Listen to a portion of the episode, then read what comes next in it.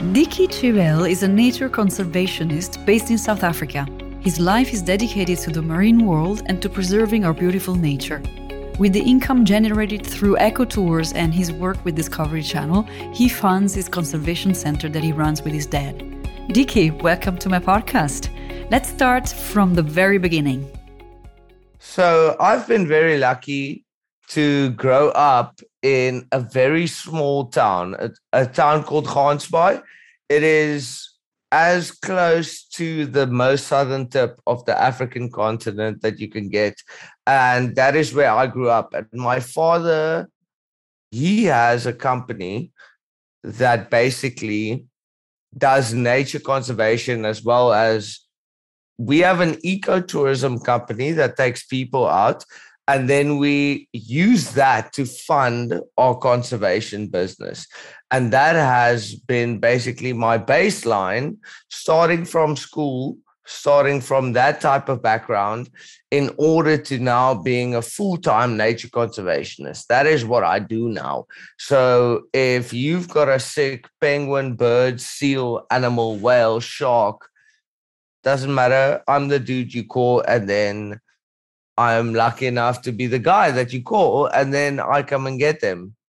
So you're lucky, but you're also good. You must be good at that because it's not for you know not anybody who you know could start and say, okay, let me get into the water and save a shark. For sure, for sure. It's not a lie it's not a job it's a lifestyle. Like dude this is literally this is my life. It, it it's kind of what i do.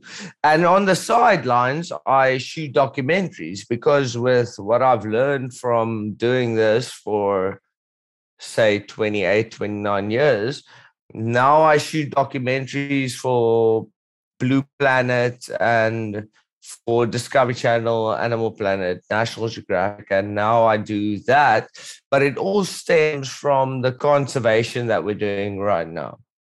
It's good that you mentioned the filmmaking because the way that we got to know each other is through a common friend who is in the film industry, and I used to work with her on on the um, couple of uh, seasons of Black Sails, and uh, she was our local person for accommodation. So we had a blast. And then and she said, "Oh, you should interview Dickie. He does a great job, and he's uh, he's also in film and does nature." So that's how we're actually talking today. And, you know the reason of the podcast is to show people who are you know either young uh, fresh out of school or old or older that uh, would like to change career to show a way you know a different profession a different way of, of living and a choice of life like you said um, that could be maybe speaking I didn't go for the con- conventional looking for a normal job. I was never meant to really work at a bank.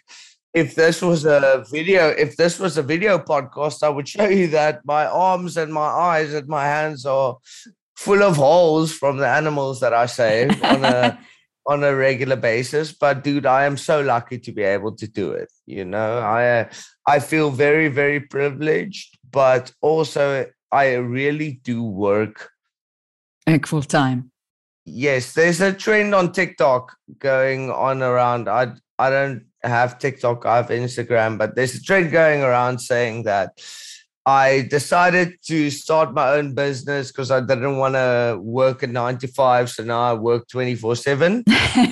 That is pretty much what happened what yes, happened. you gotta be careful what you wish for, right? exactly. Be careful what you wish for. But I, I'm very lucky to be able to do what I do, you know. So what we do is we've got a penguin sanctuary, we've got a great white shark research facility. So we tag and track great white sharks. Um, we have a da- whale disentanglement unit. In South Africa, there's a lot of crayfish pods being set up on a commercial level and they entangle a lot of whales. So we've got a unit that goes to disentangle the whales. The penguins are critically endangered because of overfishing and guano harvesting. And then we also tag and track great white sharks in the area. There's a couple of more things that we do, but that is mainly it's enough to keep me busy on the day to day. Like who pays you to go and disentangle? Like you said that you're you're feeding basically this passion through tourism right? I get paid by luckily by the discovery channel because i shoot a bunch of documentaries throughout the year because i learned a couple of skills along the way here and there. And now i shoot documentaries but we use my dad is cool. Like he should actually be the, the guy that you're talking to because honestly, he invented this concept where we take out people whale watching and shark cage diving and we use that money in order to do conservation. So there there's a saying that goes like your business's model should not be making money, right? It is not you use the money that your business makes in order to get to the goal where we're going to and that is kind of what we do so we have the best whale watching and shark cage diving operation in the world and i can gladly say that oh, because wow. i've been everywhere and so we use the money that we generate from the people walking through our doors in order to run this conservation business. And it mm. is absolutely amazing, heartbreaking at times, for sure. Very, very, it's, it's not cool when you have to like not intervene, if that makes sense. Okay. Like, for example, intervening in like a life danger for an animal, you mean? Intervening in the sense of like so the biggest lesson, one of the biggest lessons that I have learned in this industry is sometimes we as humans we try to save too much, right? Mm. So we will save something at the detriment of itself. So if I can use an example, every year we've got 12,000 baby seals that get born at the island that we operate from. And one year, it was probably 2015, 2016, uh, one of these little seals was drowning and I saved it. I took it out of the water and I saved it. And that entire night, I gave it mouth to mouth and I resuscitated it over and over and over. And then at the end, the next day, it's still this is bleak. I'm sorry. Um, this is bleak, but at the end of the day, it still died. Mm. And that was a big lesson as a nature conservationist that I learned where I'm like, dude, sometimes we intervene too much. Mm. If I just let nature run its course and I didn't feel like Superman and save this little seal, it would have passed its way 12 hours earlier and everything would have been okay. So yeah, no, I see what you mean. It's it's you, often you know what I mean? Like yeah. that is and that was a big lesson as a conservationist that I I'm learning. And that I have learned. And I know you have a positive podcast, but like no, if, it's a if yeah. I if I have a voice on this podcast, like yes. dude, that is something I would like to teach people. Like, um, honestly, there's a lot of time I get a call where somebody saved, for instance, a baby bird, mm. but you didn't really save it. You sort of like killed it, and because its parents were right there, was hiding from you, and then people think we think we're helping when we're not. So now they take this baby bird and then they bring it to a sanctuary. And the only thing that we can do is take it back to where it was born in the first place. Mm. Yeah. No, you're right for sure. And all, all of this, have you, since you started with your dad, were you, did you do things by observing your dad and then doing it? Or did you also study at school for, um, to get you know to get to know yeah about the animals the I studied marine biology and I studied there's a lot of things that I studied. Okay. Um after school I studied marine biology and then I decided to do after my first degree I decided to do a lot of short courses. Okay. So I did a course in commercial diving, a course in medic. I became a medic and then I became a skipper and then I became proficient in a few things, but while maintaining the current career that I'm doing. So, as I said, it's not a career, it's a lifestyle, and it's a lot of fun, man. Yeah, it's a lot of so fun but- saving like who do you know laura that can say like Okay, I've saved I, have uh, to say like penguins. like like yes exactly exactly yesterday for the guys that's listening yesterday this podcast was supposed to happen yesterday but i called laura and i'm like dude we've got penguins and we, they gotta go now like yes So- yeah and and nature comes first for sure so no it's fantastic and i think that's why uh, i'm, I'm sure there's going to be a lot of people say oh my god i want to i want to live like you and i want to uh i want to have such a cool life the end of the anything you're going to do is going to be very hard work if you're really passionate about it. But I think I, I respect what you do, Laura, because I think th- even the name of your podcast stimulates that we want to tell people you don't have to work a nine to five. You're still going to work hard, but you don't have to work a nine to five, but you can do what you love you know don't you think yeah i think it's uh yeah i think the greatest thing that could happen out of this podcast is when that people find their way and it could be even a nine to five job as long as it's something that they can like they feel they fit. And and if they feel that they mostly fit in nature you're a hundred percent you know right. like in a boat. You could be um I excuse me very much but you could be i work way too much but i'm so happy doing the work that i do Yeah. and that is like at the end of the day like you could be happy Yeah. like what whatever it is that your passion is whether it is a 9 to 5 or where whether it is whatever you do make sure you're happy and i found that i'm happy saving animals from humans because from humans from humans or- yeah, bro. there- there's True. a lot of things we could have gone into. I chose not to make this because I also had to say this podcast. I chose not to make this negative, but a lot of the stuff that we do face on a day-to-day basis is stuff like overfishing. Mm, You know, overfishing.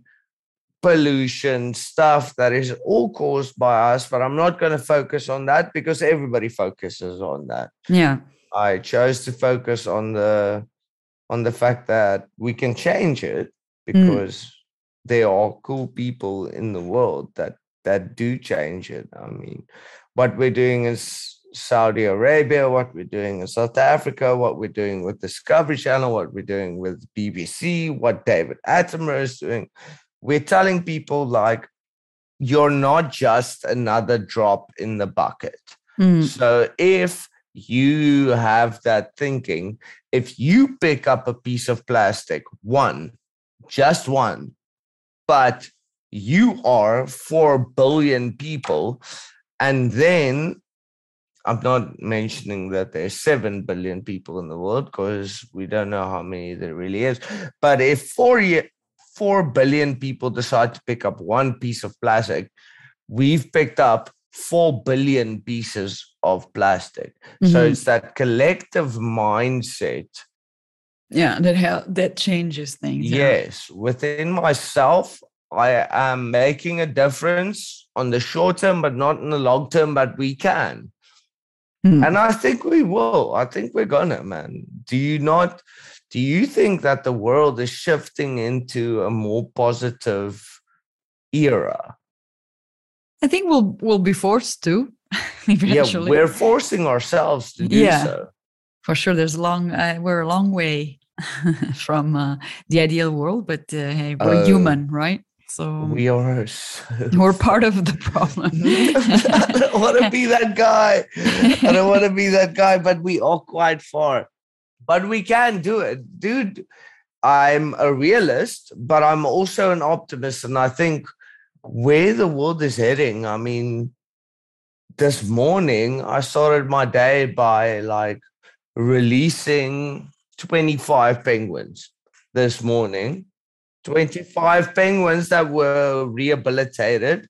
So that is how I started my day. And then I went out looking for great white sharks, which we found. And then we found some mako sharks, and then which were all not supposed to be in the area. And it happened. But it happened because we've been fighting for it for the past 10 years. We've been we've had our feet on the ground and making this happen. So whatever the the good movement is, I believe that it is working. We are making a difference. And your you said like your business is like an ecotourism business. Do you uh, that you run with your dad? Yes. Yeah. Okay. And and it consists of uh, what so you said. Uh, we do whale watching, shark cage diving. We have a volunteer program. We have a a penguin sanctuary. We have an intern program, but basically, we only do that to fund the conservation and research that we do. And the conservation and research is focused on which animals? We have a few. So we focus on whales, sharks, dolphins, penguins, seabird. we have a lot. We okay. Lot. Okay. So for my for my father's company, we have about eight eight full time employed marine biologists, all okay. with PhDs that work for us. Oh, beautiful. And we have a team that basically attacks, as I told you when we spoke privately, we flew to Saudi Arabia and now we're actively involved in determining decisions that will set a precedent of how to operate in the Red Sea, Saudi Arabia for the next hundred years. So even in South Africa, in South Africa, it's a bit more difficult with legislation. oh, yeah, but more than in this. Saudi. mm. The thing is, is if you look at a place like Saudi, you look, you're looking at people listen to the law because the consequences could be quite dire. Where in South Africa, you could go to sit in jail for a weekend. And I'm not being mean to anyone. I'm not, I'm literally not trying to say anything bad. But so in Saudi, we we could make a difference, and we're going to make a difference to this to the whole Saudi Red Sea Mm, which is great, yeah, because they're they're really investing a lot into the new uh yes. the new chapter of their lives, you know, exactly, exactly, and yeah. we're gonna change it, bro. We're gonna make, we will change the world. The movement is happening, and it is. I don't have to brag about it because you're part of it. Like your podcast is a part of it. Mm. If I look at the new generation of young people which I'm a part of, I think.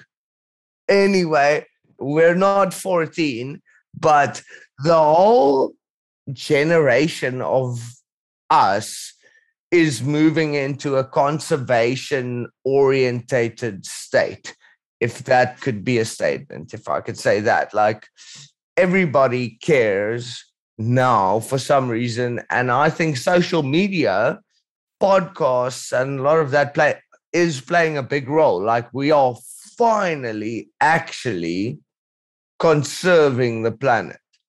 Like we are not listening to governments, we're not listening to global organizations. We, as a collective team, have decided that no, no, we like the planet. We want to save it and we will. We will and that's the way i think that we're going. And it's uh, it's amazing to see. Yeah yeah for sure. What would you suggest actually to people who would like to enter this beautiful world of nature conservation? Would you suggest you know like a course of studies? Would you suggest um, to get your hands on uh, right away? Or how do you would you really like my honest opinion on yeah. this? yeah of course. Yeah the thing is is every second person everybody currently in the world that owns a camera in their own right says they're a photographer. Am I right? Like, Mm. like everybody that owns just they own An a iPhone. camera, dude, dude. I, yo, they own an iPhone, dude. I'm a photographer. I'm this guy. All go. Find something that you're passionate about. In my in my view, and for me, it was not saving sharks, which I ended up doing. It was literally I cared about the world and nature, and I went for it with everything in my being. So I got a degree, yes, but you don't need to. Mm. You don't even need a degree. I'm not saying don't get an education because I educate myself every day. What I would tell people is like, if anything, just find something you're passionate about and then do that. And it is so cliche, but it is so true. Hmm. It is so true. You could technically be doing something that doesn't make you happy. So if you find something that makes you happy and it ends up being dope, do it. Yeah, I mean, I completely agree with you. Uh, The the the difference is when you know in age probably. I mean, I I saw recently on um, YouTube this guy who came up with a book. He made um he had a job per week, so he had like a fifty plus jobs in a year, and then he spoke about it. and, uh, 50 yeah, jobs yeah, in a in one year. one job a week just because he didn't know what to do. There's only 364.25 days, in a year. and Yeah, exactly. 50 in that time. Okay. Wow. Yeah, and I'm sure he was, uh, you know, was younger than 30, uh, because that's that's your, you know, when you're young, you think, you know, you can conquer the world and um, things are easy and there's less complications, and you know, I still think I'm gonna conquer the world. I'm still young, but but you know, I'm excuse me for interrupting you. No, I'm so but, uh, sorry. for sure no that that's true and also i must say also the south african way i mean i lived there for three years and it, uh, it's fantastic like uh, there's some some uh, cultures that are more prone to you know to take risks and um and so forth but when you're getting into your you know 10 years into a job and then 15 and then you become you know and then you get 40 and then you want to change because you're not happy i'm a lot of people around me are like this and they say okay what am i going to do it's too late for me or and that's where we get stuck in our mind It's not too late. It's not too late. It'll never be too late because Laura, like, dude, the guy that you know, KFC, Kentucky Fried Chicken, right? Mm. That dude was 65 when he made KFC. Like, it's not too late. It's it's really never too late. Like, I'm not saying he's probably not still alive. No, I guess he's not. It's never too late. It's never too late to do what what you think is best. And whatever that might be, whatever that might be, let's go. And you've got people like us, people like you doing the podcast, people like me, like, dude, if I get a phone call and somebody says, like, Dickie, I want to change my life, which I often do, Laura, because I mean, like, once you get start getting up to the last Discovery Channel thing I did has over 200 million views on What? YouTube right now. 200 million? before the yes, yes, before the podcast actually because I wanted to mention this. I checked that now we're over 200 million views. So I get a lot of messages on incredible a constant daily basis of people telling me I want to do this and I want to do that. But what I tell people is like, dude, I work really hard. Yes, so you can do this. you gotta put the work yeah You're yeah, like I wake up at three o'clock in the morning and go fetch a penguin that no one even, even knows exists and no one will know that it's there or not. And then I'll walk 14 kilometers down a beach to go and get it. Like we can do what we want, but are you passionate about it? yeah And the reason I do that is it's not because it's my job, it's because I care about the penguin. So if you're down, if that is whatever it is, if you're flipping burgers at McDonald's be the best burger flipper that there is. Flip a burger twice, you know, flip it, flip it better than the next guy. Yeah. Dicky, it's so fun. You're very fun. but the message for any, you know, 45 plus year old person that would like to change life, everything is possible. Do it.